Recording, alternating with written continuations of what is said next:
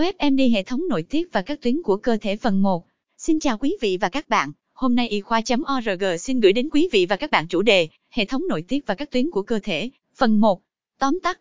Cơ thể được hình thành từ những hệ thống và cơ quan hết sức phức tạp với các chức năng khác nhau, nhằm giữ cho chúng ta được sống và trải nghiệm. Bên cạnh hệ tuần hoàn quen thuộc, ta không thể không nhắc đến tầm quan trọng của hệ thống nội tiết và các tuyến của cơ thể. Vì vậy, hiểu biết về hệ thống nội tiết, tuyến các chức năng cũng như các vấn đề sức khỏe liên quan tới chúng là vô cùng cần thiết. Trước tiên, hệ thống nội tiết là gì? Hệ thống nội tiết là một mạng lưới các tuyến trong cơ thể tạo ra các hóc môn, giúp các tế bào trao đổi với nhau.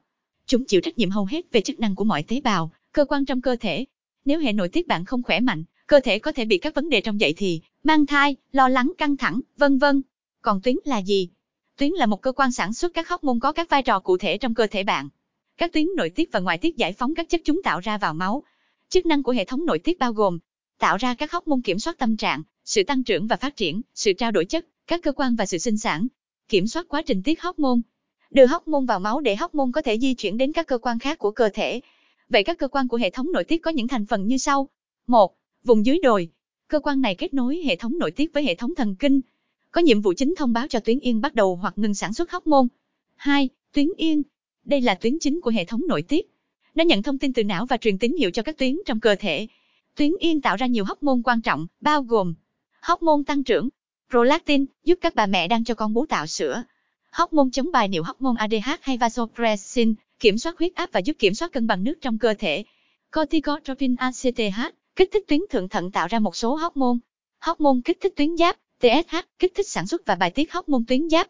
Oxytocin giúp tiết sữa trong quá trình cho con bú.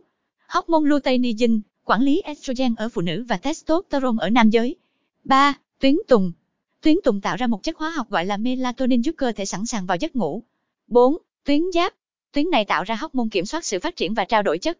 Tuyến giáp cũng sản xuất hóc môn calcitonin, có thể góp phần vào sức mạnh của xương bằng cách giúp canxi được đưa vào xương. 5. Tuyến cận giáp.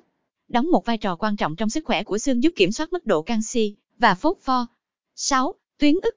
Tuyến này tạo ra các tế bào bạch cầu được gọi là Tế bào lympho T chống lại nhiễm trùng và rất quan trọng khi hệ miễn dịch của trẻ phát triển. Tuyến ức bắt đầu teo lại sau tuổi dậy thì. 7. Tuyến thượng thận được biết đến nhiều nhất với việc tạo ra hormone adrenaline, ngoài ra hai tuyến này còn tạo ra hormone corticosteroid.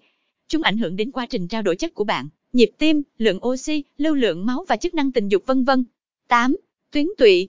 Cơ quan này là một phần của cả hệ thống tiêu hóa và nội tiết.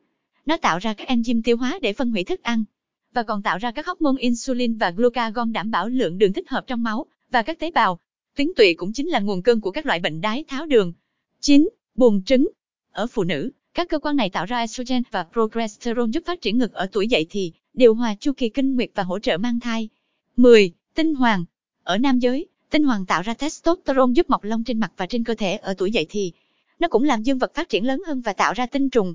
Cuối cùng, Chúng ta sẽ tìm hiểu về các vấn đề sức khỏe liên quan đến hệ nội tiết. Bất kể bạn bao nhiêu tuổi, căng thẳng, nhiễm trùng và tiếp xúc với một số hóa chất nhất định cũng có thể gây rối loạn cho các bộ phận của hệ thống nội tiết của bạn.